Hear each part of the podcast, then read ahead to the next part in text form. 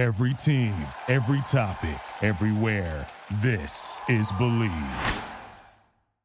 It's an exciting time of the year for WWE Money in the Bank. A week from Sunday, from Stamford, Connecticut at WWE headquarters, and without a doubt, people are going to be looking to get in on the action, and we have the best place for you to go. My bookie, if you're the kind of guy who likes to bet a little to win a lot, try parlay. For instance, if you like a couple of the big favorites this week, parlays are perfect because they let you bet multiple games together for a much bigger payout. My bookie has more lines and better odds for the player than any other sports book around, and if you join right now, my bookie will match your deposit halfway all the way up to a thousand dollars. That means if you deposit two grand right now, you'll get an extra grand in free money to play with. All you have to do is use our promo code BLV, that's capital BLV, to activate the offer. Once again, that promo code is capital BLV to get your extra cash from my bookie. Bet, win, get paid. My bookie.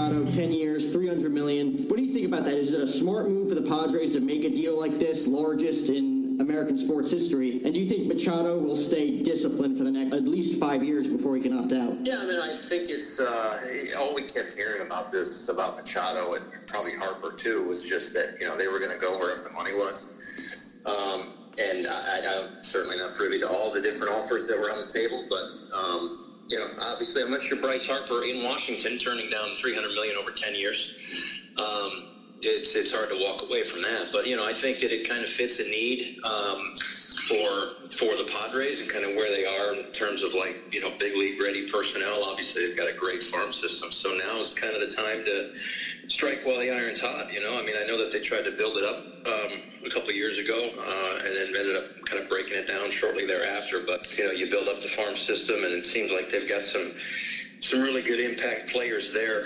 uh, position players, pitchers, and stuff like that. But there aren't many Manny Machados out there that kind of grow on trees. You know, the the position that they are looking for, and uh, obviously his his impact, and just in terms of uh, um, I don't know if it's business aspect or fan base or whatever you want to call it, but you know, the, the, there's no other major pro sports in San Diego, so they kind of have to own that market. And you know, I think it was kind of smart uh, to go out and get Eric Hosmer last year and, and kind of be that first cornerstone piece, and now get Manny Machado and be be the second. Yeah, and I feel like good for him. He gets his deal, gets his 10 years, gets his 300 million. He's in probably what you can consider the nicest part of the entire country. Good for him there. Uh, with this Machado deal, now that Bryce Harper's kind of the headliner in free agency right now, you still got Keuchel, Craig Kimbrel available. But do you see Bryce Harper getting the same type of money? And with whom do you think he'd sign? I don't think he would sign for a dime less than 300 million.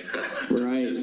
just, just kind of knowing uh, that this this off season was the one that was circled, uh, you know, shortly after he, uh, he he made his big league debut, knowing when he'd be uh, when he'd be a free agent, be able to test the market, and you know, he, a, a guy of his star power, both in terms of just kind of persona, but also skill level. Um, I heard yesterday something that he's you know 78th in WAR or whatever last year. I mean, whatever. He's still he's still an impact player that I'm sure 30 teams uh, would sign up for. Uh, certainly not at the money, or else he'd have a team by now. But you know, 30 teams would want a guy like that. There's no question about it. Um, yeah, so I, I don't know where it would be, uh, but knowing his agent Scott Boras, who always seems to prove us all wrong. You know, Yeah. like everybody says, "Oh, there's no way he's going to get a guy to do this or that or whatever," and then we sit there, "Oh, there's a mystery team," and oh, here we go again. He's drumming up some sort of interest, is just trying to drive up the price, and then you know, at the end of the day, he. He usually gets uh, he usually gets his client the money, the years, whatever he wants. Um, you know, so I wouldn't be surprised. I don't know exactly where. I mean, you know, I've heard people kind of obviously throw Philadelphia out there. You know, for me, if, it, if Philadelphia was willing to do both at one point in time, uh, Machado and Harper, then you knew that both of those guys were, let's just say, 250 apiece. That you know that they were.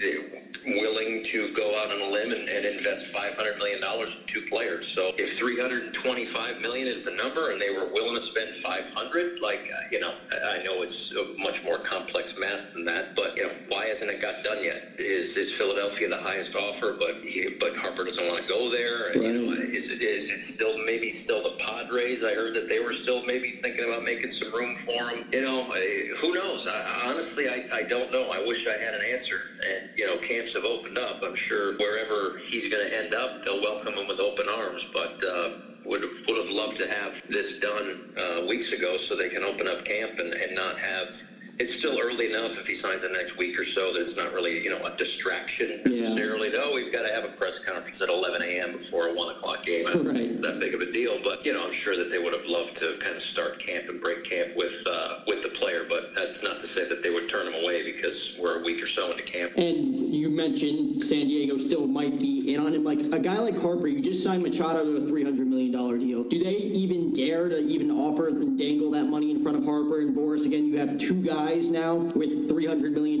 deals under your belt? You know, I've never had, between you and I, I've never had $600 million in the bank. To I believe you, like, yeah. Yeah, to, uh, to, to spend it and hand out to two players. I don't know what their financials are, um, you know, in terms of all the, the inner workings of it. Um, obviously, I know that Hosmer's owed uh, a, a, nice chunk of change over the next, whatever it is, six, seven years, and, and, Wil Myers has some money left on his deal, and of course, they've got the Machado money now on the books. You know, I don't know what, again, we've seen the Nationals get creative when it turns out uh, that, you know, they're deferring money, and, you know, I'm sure if they if they wanted to make it happen, if they could make it happen, it, it would be nice. I mean, again, I can't pretend to get inside Bryce Harper's head, but, From Las Vegas, so San Diego is not that far from home. Obviously, they spring train in Peoria, so it's again not that far from home as opposed to a you know grapefruit league team. Whether that makes a difference or not, I have no idea. He's, uh,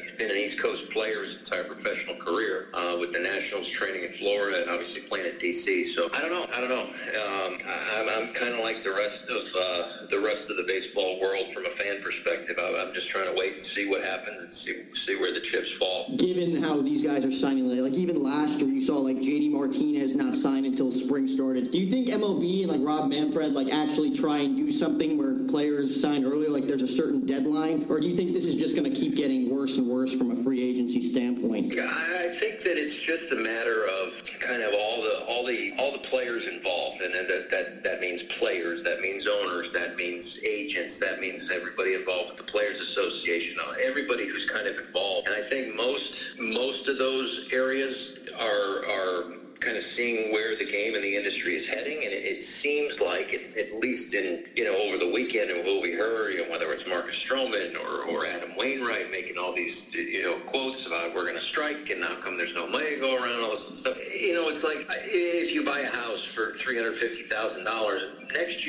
worth four hundred fifty thousand dollars, and the year after that it might be worth two hundred thousand dollars. You know, who knows? Like it, it just it, the markets fluctuate. Obviously, the way the teams now go into uh, you know evaluating players in terms of what what their values are in the open market for a free agent deal or whatever that's changed you know it's not it's not like okay we're going to look at your batting average home runs and RBIs and uh, and you know your highlight reel and say oh we got to have this player and here's a blank check it's not that way anymore. And it seems as though the, you know, some of the players uh, feel like, well, hey, you know, I was, there's no reason why it shouldn't be that way. But, it, you know, I, I don't think that any ownership group or, or whatever it is, is is doing wrong. I just think that they're being smart. I think that they, they have probably seen the writing on the wall the last decade or two and seen that, you know, the dead money that's on the books is not you know, fun money. You know, I mean, every team's got some some form or fashion of it. Some teams have more than others of that, you know, dead money or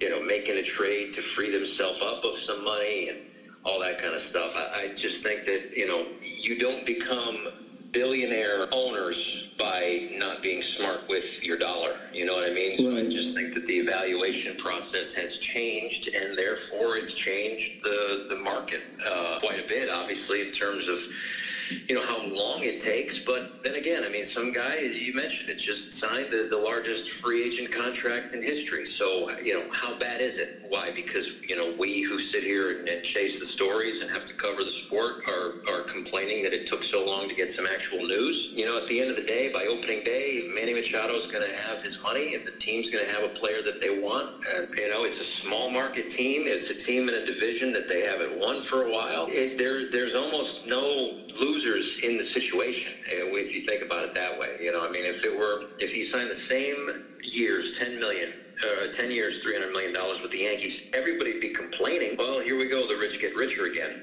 All right, well now what? The, the Padres, who don't often spend too much money, now they're you know going after a division, and now they're trying to load up their roster with big ticket free agents. I mean, who who loses in the situation? The players don't get can't get PO'd because you know uh, a big time player took less money and kind of messed with the the median income, if that's what you want to call it. So I just think that uh, with this situation, uh, as of right now, I mean, who knows how it all pans out five or ten years from now, but.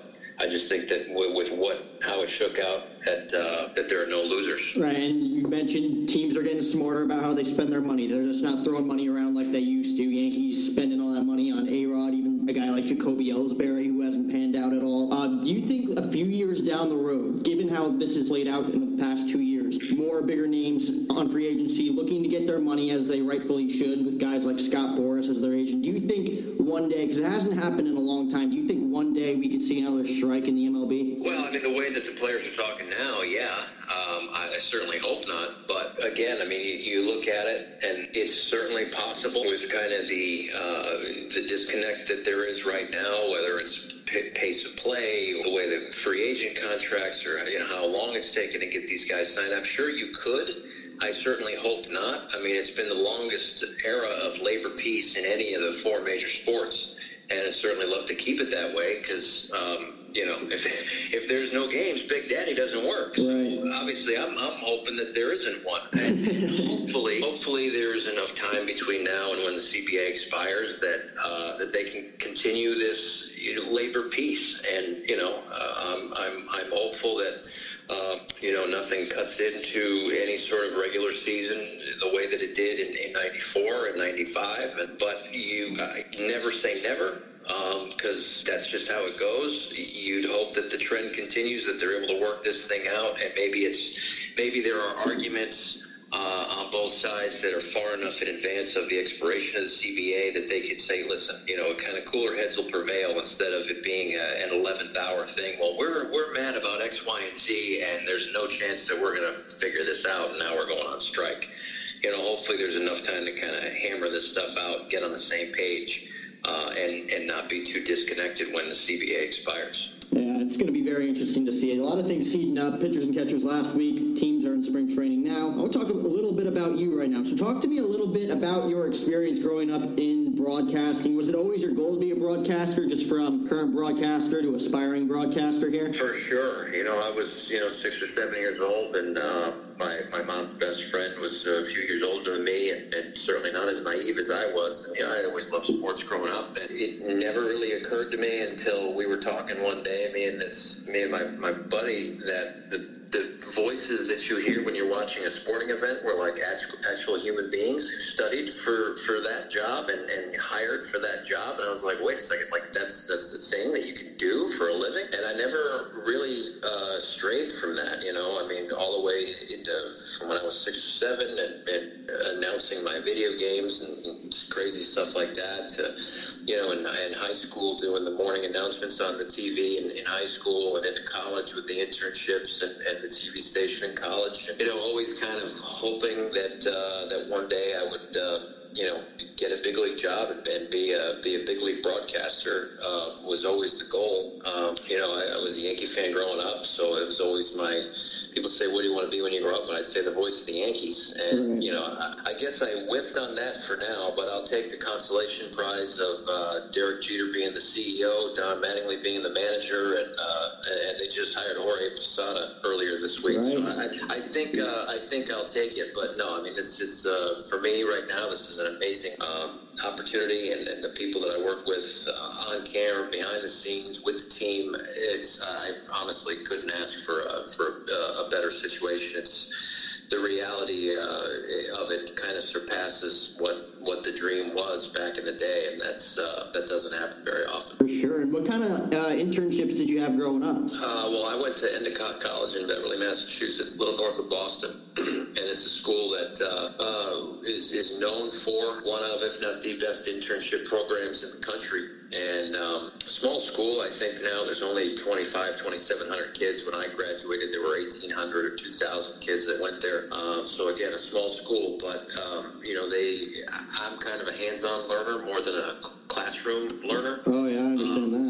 So they, they made us do, it was, it was built into the schedule. Um, I always went back to school, uh, January break a little later than some of my friends because they extended the January break um, so that freshmen in their, their January break could do an internship. So freshmen, sophomores did uh, the, the January internships. And then when you were a senior, you did a semester internship. So I had the three that were kind of built into the schedule. And then I was able to uh, finagle uh, another internship in between freshman and sophomore year in the summer. Uh, able to work that out as an, uh, as an independent study. So I did four when I was in school.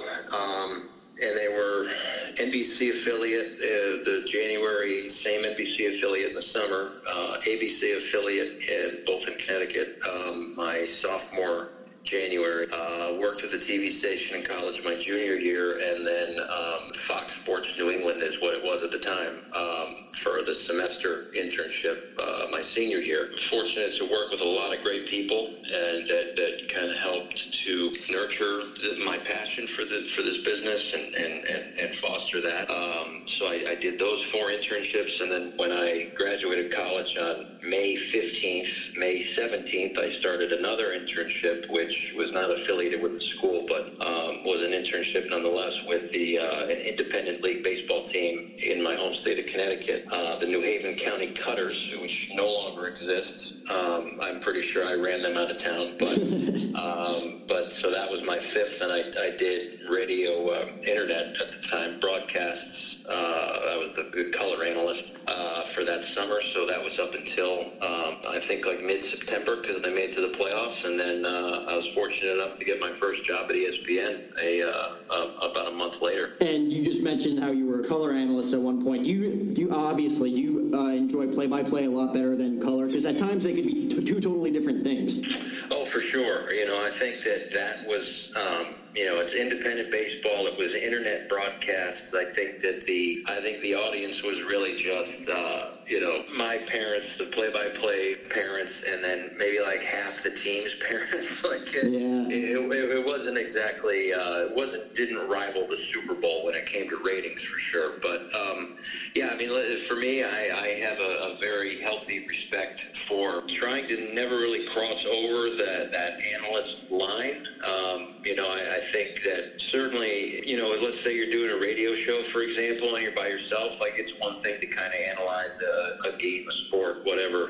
But um, for me, I've you know I've always been on a desk. Seven years at MLB Network, I was always on a desk next to an analyst. So whether I love the sport, which I do, uh, I you know certainly think that I, I know the sport, but I there's no way that I know as much as the guy I'm sitting next to at any given time. So you know I, I, I like to think that I ask um, you know good questions. Um, you know, and I, I think that that's that's propelled me in my career, kind of having that natural curiosity, but also having that that um, that humility to know that I don't know everything, and that the guy next to me probably knows more, and that you know I, I am an extension of kind of both sides. I'm an extension of the analyst uh, in a way. I'm an extension of the audience. So kind of playing that middle ground and you know hopefully asking enough questions that um, that engage the analyst, but also you know might be something that somebody at home watching on TV is like, hey, why don't you ask him about? Oh yeah, no, exactly that. Yes, that's what I was thinking. right. You know, like kind of have kind of have that. Um,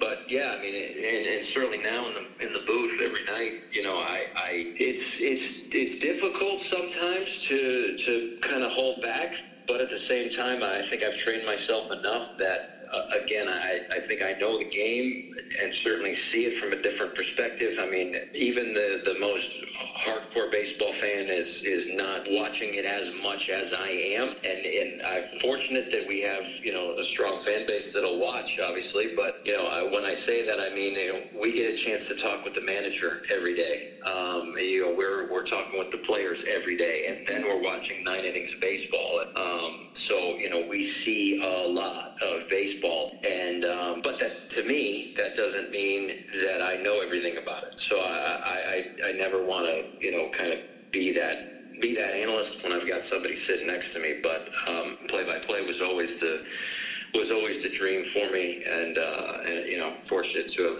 to have achieved it, lived it out, and hopefully I can for a long time. And of course, I'm assuming that given your play-by-play for the Marlins, field access, you talk to the guys every day, like you said, the players, the coaches. Obviously, in college, that's a lot more difficult. You have to like go through like SIDs. Uh, at times, they feel like you're kind of like a burden when you're talking to them. Like as a student, I understand that, but like it's, it's an overall easier process doing that in the pros, right? And you can be friendly and you're friends with some of the guys. It can be, sure. I mean, I, I think it's it, it, it also varies in terms of you know what you're doing. If you're more of a if if you're doing like a national kind of game, then you're popping in and, and you're maybe dropping in the day before and and chatting it up and you have to kind of you'll have more of a, a, schedule. Maybe a producer or somebody will make a schedule through the team. When we can talk to the manager the hitting coach pitching coach tomorrow's starting pitcher. Um, but when you're with a team it's you know i mean we we travel with the team. We're on the same plane um, so we're around them a lot more so it happens a little bit more organically. Um, you know they they they see it and then for me that's that's a that's a very important thing is to even if I'm and it happens honestly I'm not talking to guys more than I am talking to guys. But every day uh, I'm, I'm sitting down and I'm, I'm listening to what the manager says when he meets with the media.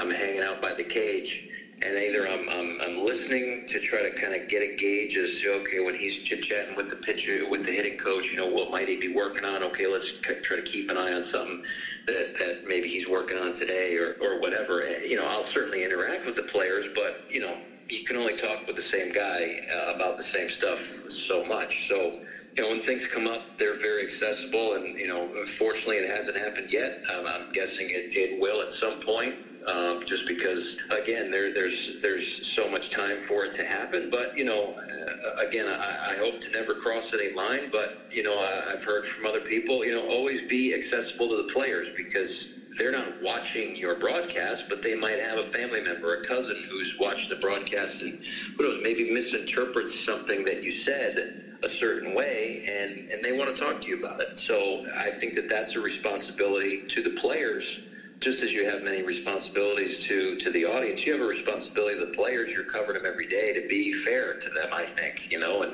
um, you know, certainly last year was not a was not a great year in terms of wins and losses. But you know, we never sat there. You know, somebody makes an error, somebody strikes out. We're not sitting up there laughing. This guy stinks. This guy shouldn't be. You know, that, that, that to me, they're they're doing they're doing something that you know, in my wildest dreams, I could never imagine doing. And I think you have to have uh, a certain level of respect for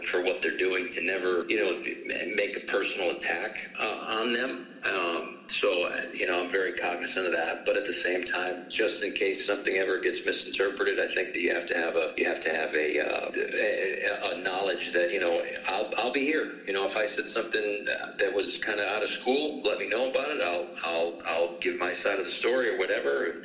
You know, but but I, have been blessed uh, through one year to not, to not screw anything up too too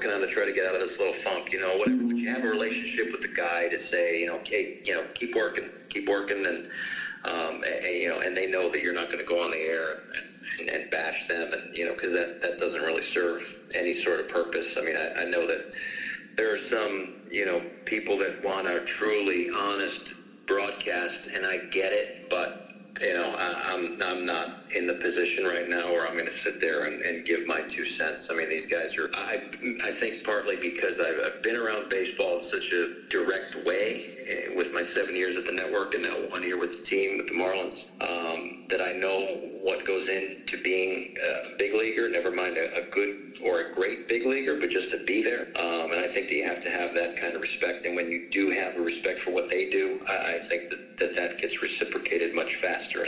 respect for what you do, and that makes the relationship better. And then you can talk to them about some, you know, personal story that may add to the broadcast. So it all kind of it all kind of works in a, in a, circular pattern, I guess. Yeah, for sure. Uh, and you just mentioned seven years at MLB Network. Is it an overall different dynamic broadcasting for an actual like an organization as opposed to broadcasting for the network? Uh, for sure. You know, I mean, again, because you're you're you're entrenched with the team, you're with the team. Um, you you certainly see it at a much different depth when you're with a with one team uh, every day. I mean, again, I've been fortunate through my career. I was started at ESPN, so I kind of saw all sports and needed to know a lot about a lot. And then I went to MLB Network and needed to know even more about one thing in baseball. And now I've focused it even more to basically have to know everything about one team.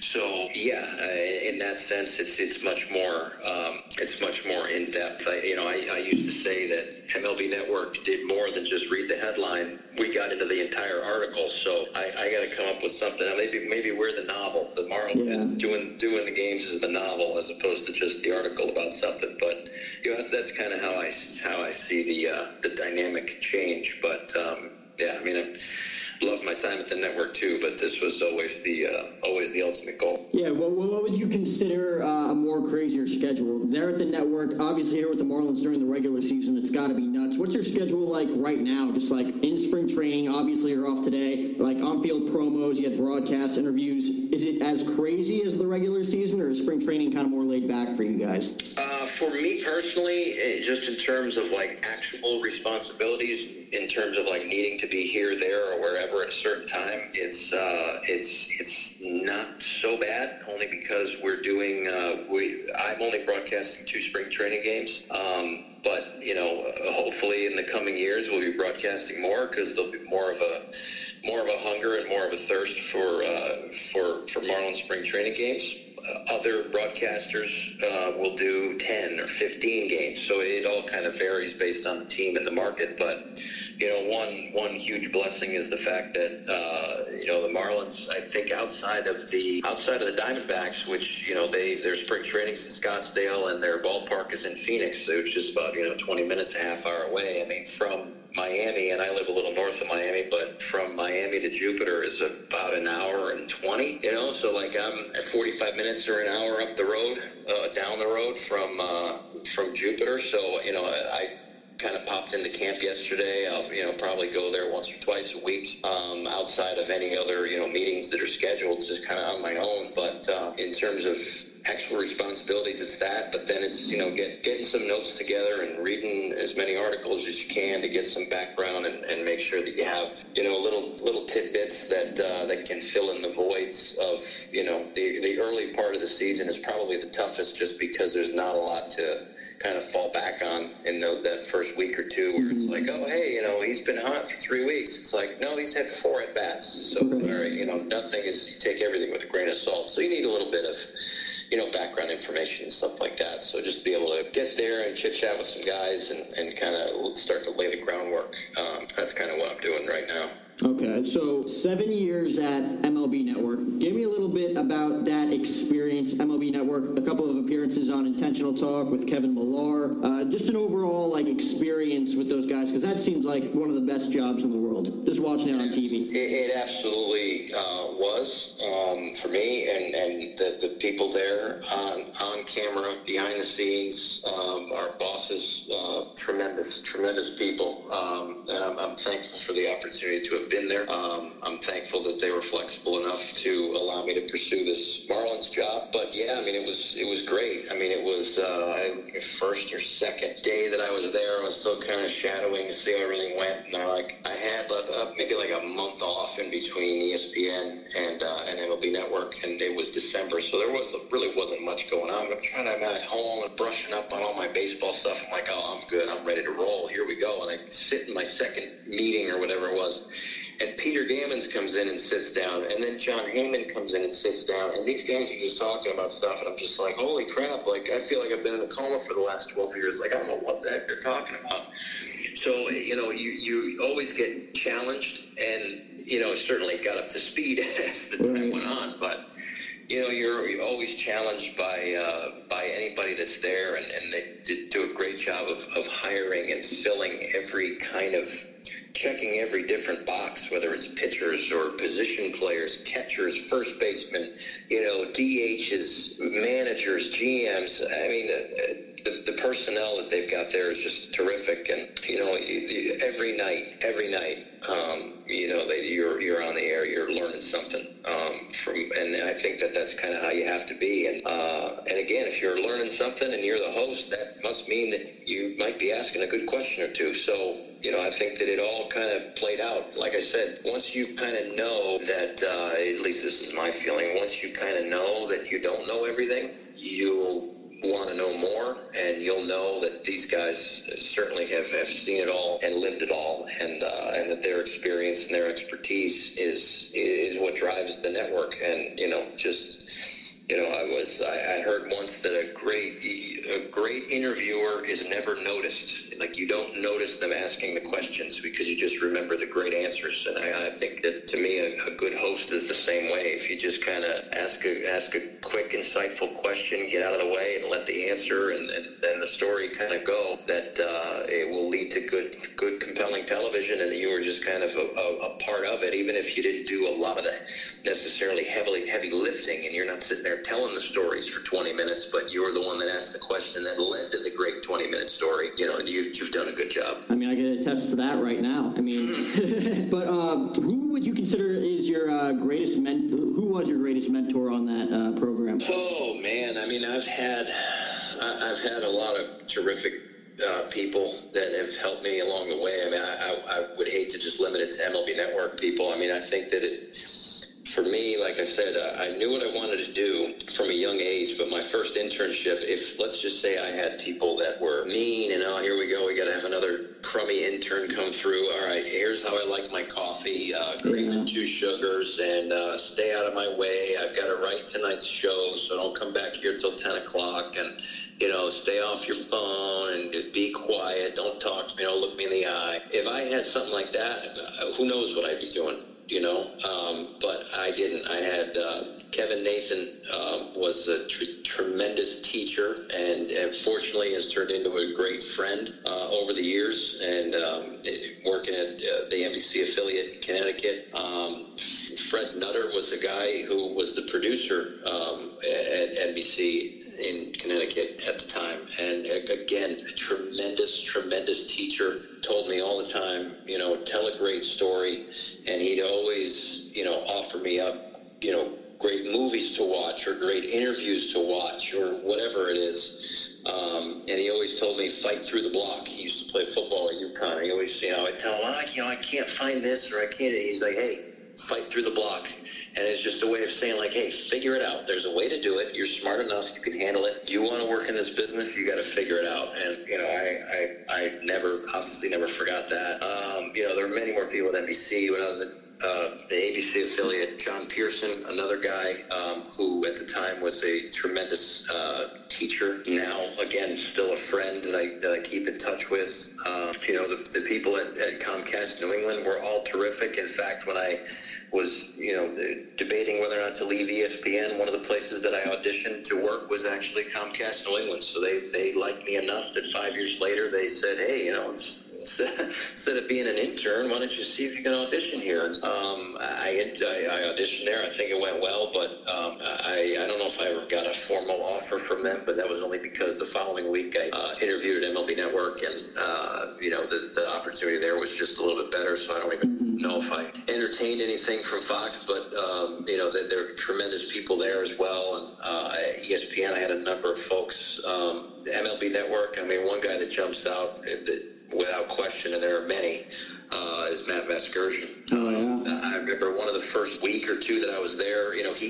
look for me in my office and, and just to introduce himself. And uh, you know, I mean, this guy is tremendous.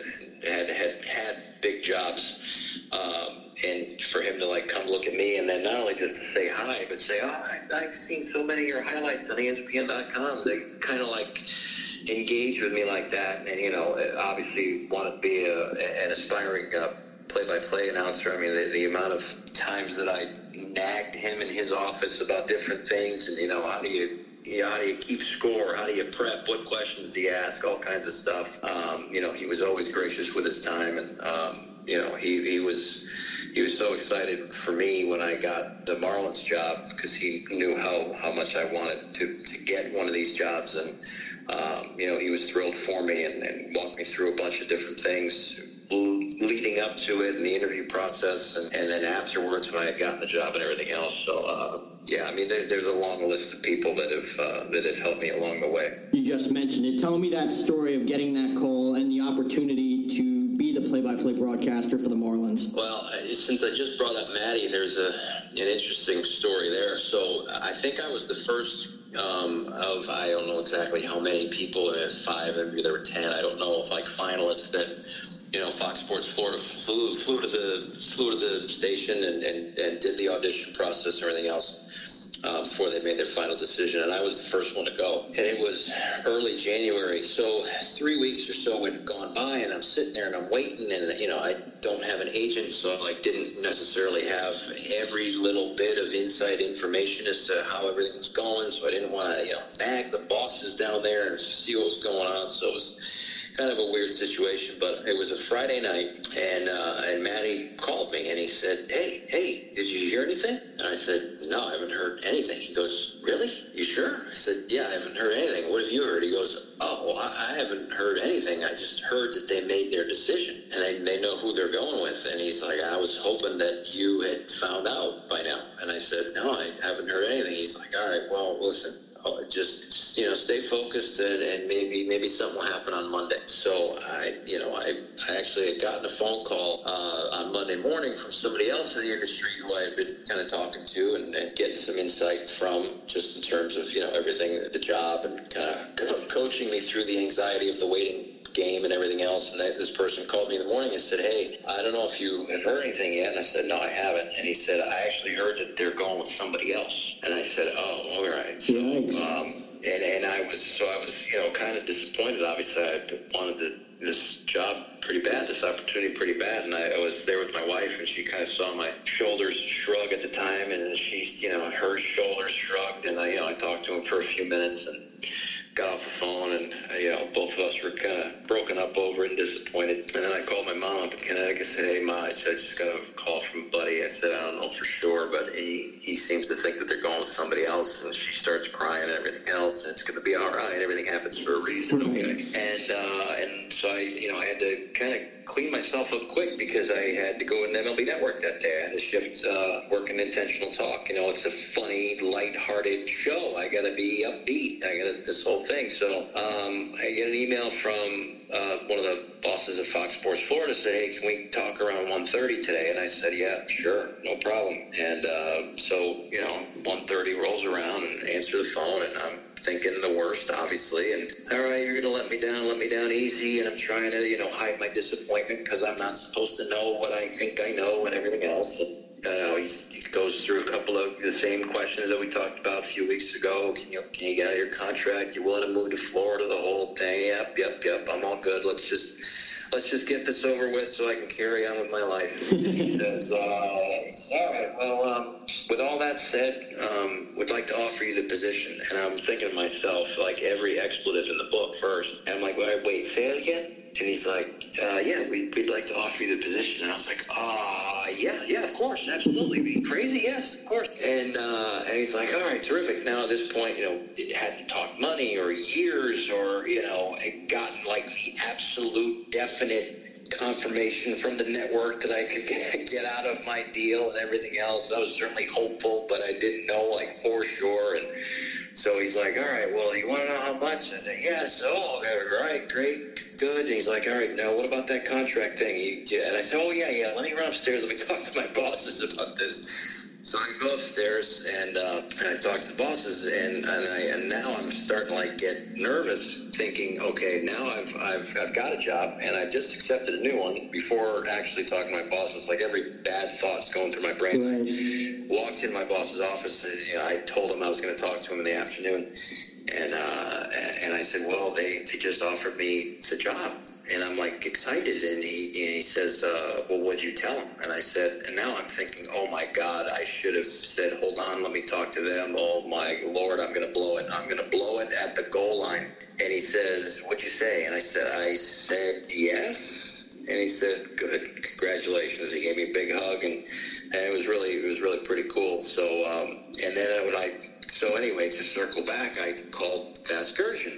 I said, "Hey, Maddie, I got some news." He goes, yeah. He goes, I got the job. He goes, that's awesome. That's great. He goes, I knew it on Friday. I said, what? he goes, yeah. When I called you, I knew that you were the guy, but I didn't want to be the one to tell you. So once I knew that you didn't know, I wasn't going to be the one to, to, to ruin that moment for you.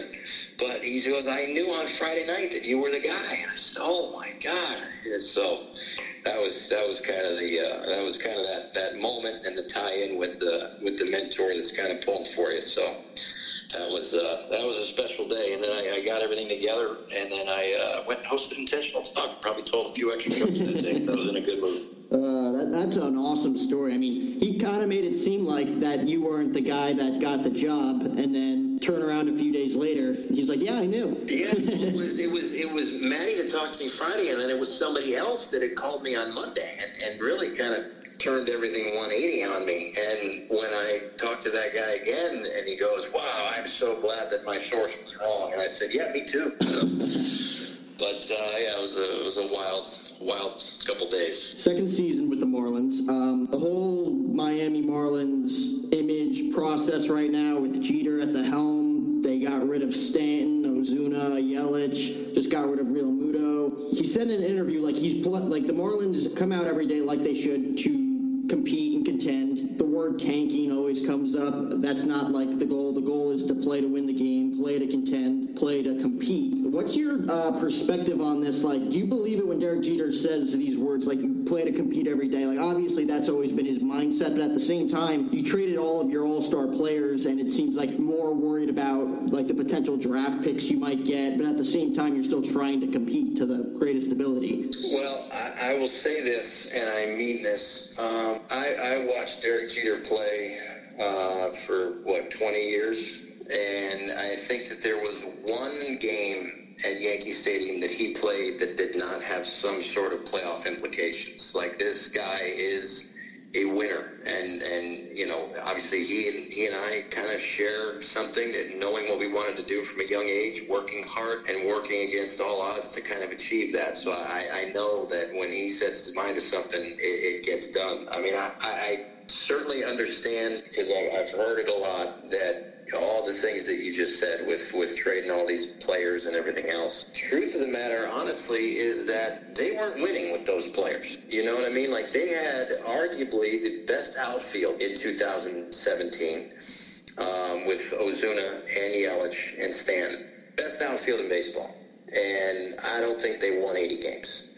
So you have tremendous talent. It's not working out, and you have a ton of money locked up in Giancarlo Stanton that hamstrings your, your budgets, and you have a depleted farm system with absolutely no reserves on the way. So circle back to Derek Jeter. When Derek Jeter was with the Yankees, I mean, we hear it all the time, the core four. You know, we, throw Bernie Williams in the mix. There were five players that were kind of homegrown players players that came through the system that were the cornerstones of that run. I mean, it's a run. I mean, we certainly talk about the Patriots all the time, and for good reason, all the Super Bowl wins. But when was the last time the Yankees had a sub 500 season? You know what I mean? Like you, you've got to have that strength from within, and I, I truly do love, and I loved it. I'll tell you what, because the Yelich trade happened like the weekend before I found out I got the job, so I didn't have a horse in the race and I loved that move. It, it's something that needed to be done.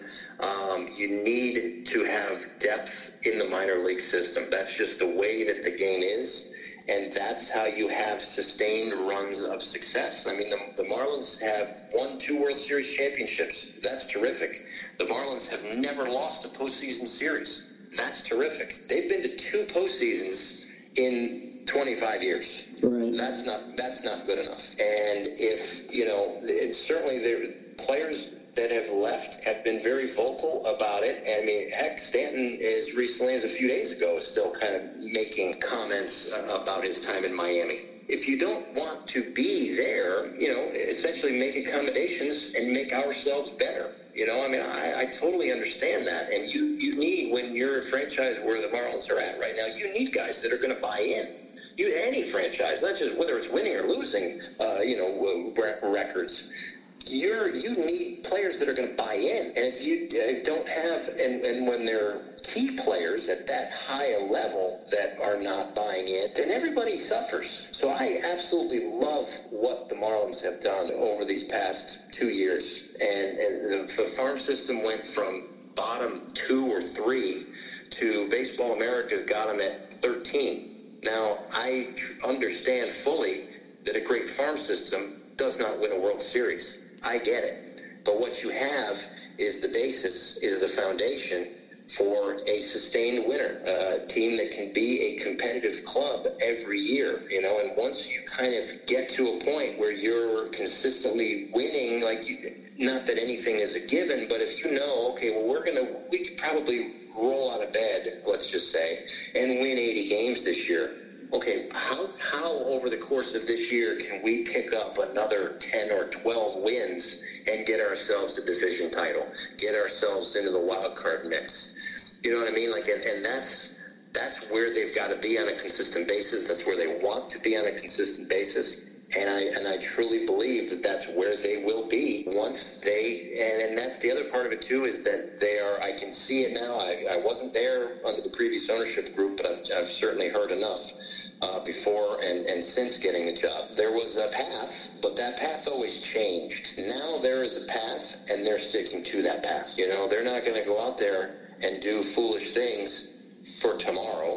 They're going to do it for you know, next week and next month and next year and the next 10 years and make sure that this thing can last and not just go all in for a one or two year run so that they can break it all down again and, and spend another eight to ten years building it back up. 2003 was the last time they were in the postseason. You know, enough is enough. Whatever they were doing, it didn't work. Trying something else, and they're sticking to a plan, and they're trusting people, not just Derek Jeter, uh, who's certainly won World Series championships, but a lot of people that he's brought in in the front office that uh, that know a thing or two about winning as well. And and I and I fully fully trust the plan that they've got in place. Yeah, obviously got a lot of good points there. If you don't want to be there, you shouldn't be there for sure. Do you think the current players? I mean, you know them a lot better than I do. Do you think the current players buy into the system, or do you think some of them are kind of just there? Because a lot of them, guys like Starlin Castro, might not be there for when they win five, six years down the road. Do you think all these guys are buying in? Absolutely, absolutely. I think that and you saw it. You mentioned Starlin Castro. You you saw it early last year.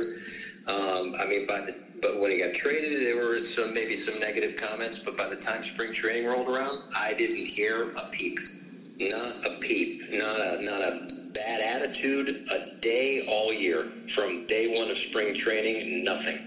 Um, you know, and I, I, think that that's important. You know, I mean, I, I think that, uh, that, we've seen it with the Cubs, we've seen it with the Astros, all these teams that have kind of broken it down and built it back up again. Um, you know, there when there are those lean years, many of the players that are there in the lean years are not the players that are there when the team wins again. That doesn't mean see that's the thing. Like if, if let's just say everybody says, oh, all the odds makers or whatever say the Marlins are going to win 75 games this year, whatever, 65, whatever the heck the number is, who cares? But does that mean that they're like they're not going to play the games? You know what I mean? Like I see these players every day. Nobody's showing up to the ballpark at 6:30 and slapping on their uniform and just going out there at 7:10 for the first pitch. Like they're there every day at 12, 1 o'clock. They're taking the batting practice, the extra batting practice, the extra ground balls. They're working they're trying to win every single day. So I mean, I, I at this level, there is I understand the notion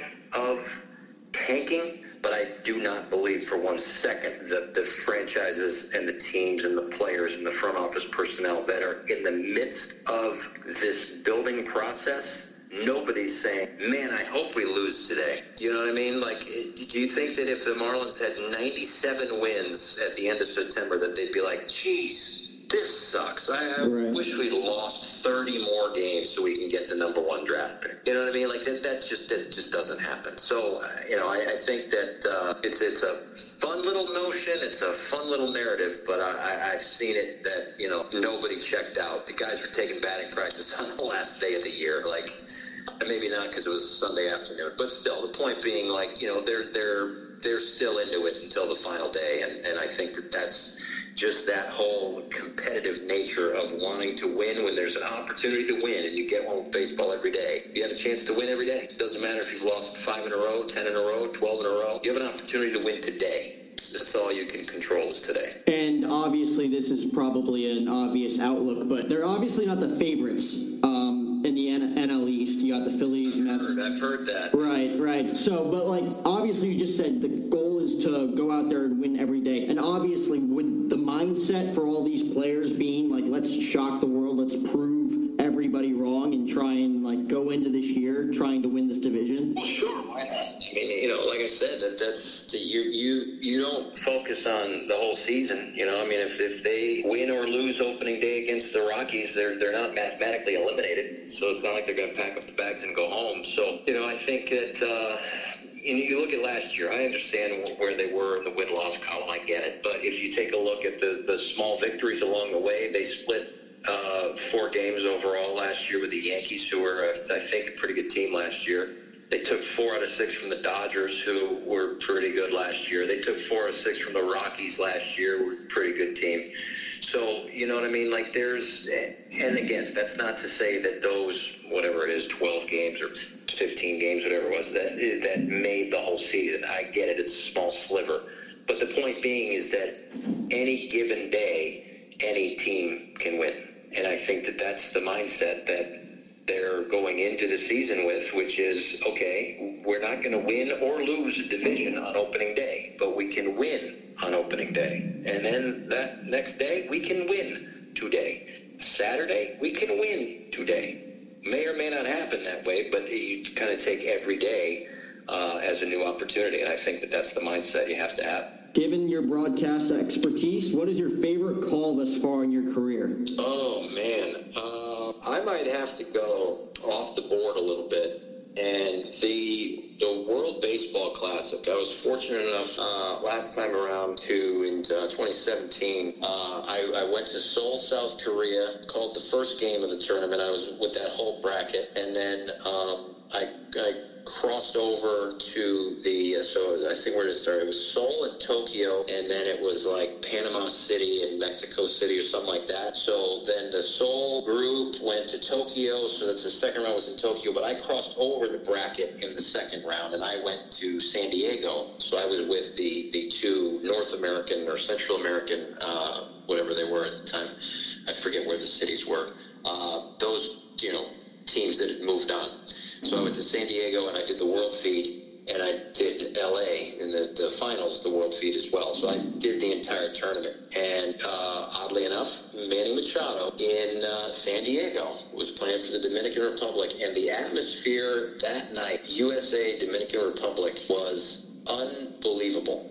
You know, I, I might have said like 26 words that night because I just laid out and just let all of the all the atmosphere kind of take over. You know, I, I don't often do it, but I took one of the ear ear muffs off and put it like behind my ears so I could actually hear with my own ears and feel the atmosphere in the ballpark. And Machado sent one to the gap in right center field, and it was gone. And out of nowhere, Adam Jones comes up and makes his catch. Like his shoulder is at the top of the wall, and, and I absolutely lost it. I mean, it was an unbelievable moment. It was an unbelievable game, an unbelievable atmosphere. Um, and and that was uh, that was a fun night. That was a fun uh, experience. That you know, three weeks or so. I know it was it was tough to be away from home for so long, but um, it was a, it was a fun experience, and uh, and that was that was that was pretty cool. Yeah, teammates at the time in Baltimore. I mean, you can't write that stuff up. Yeah,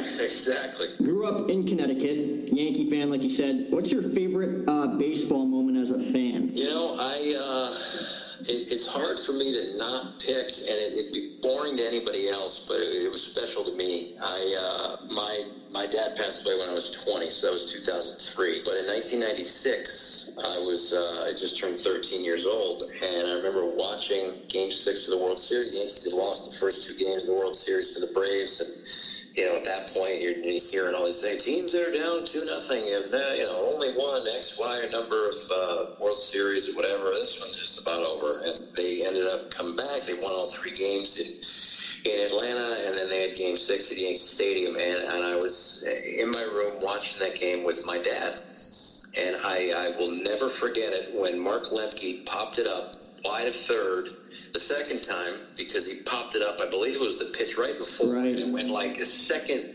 row into the seats. They popped it up to nearly the exact same spot, and uh, the, and it fell into Charlie Hayes' glove. And Joe Buck said the Yankees are champions of baseball. And as everybody jumped on John Wetteland and Joe Girardi at the mound, I remember I jumped up straight up once, and then I jumped back onto my dad, and it was a uh, that was a really fun, amazing moment, and uh, and it, it's it's something that I'll that I'll never forget. You know, I wasn't one of those. I was there for a perfect game. You know, this guy. I met this guy, and he signed a ball and took a picture. It wasn't anything like that, but it was just that. Uh, you know, it's, it's for me that that's kind of what you you strive for as a broadcaster is being able to be there to document those moments that turn into those memories for the audience, and um, and then just be kind of a soundtrack of history. And you know, that was uh, that was something that I'll never forget. I'm so bummed. I forgot to get my girl tickets for the show tomorrow, and now it's sold out. It's her freaking birthday. Oh, dude, she's only gonna break up with you. She's definitely gonna break up with me.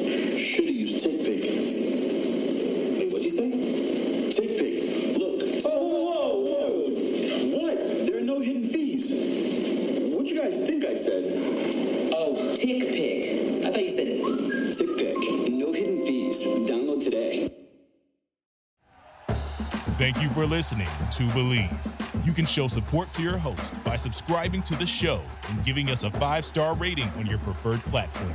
Check us out at Bleav.com and search for B L E A V on YouTube.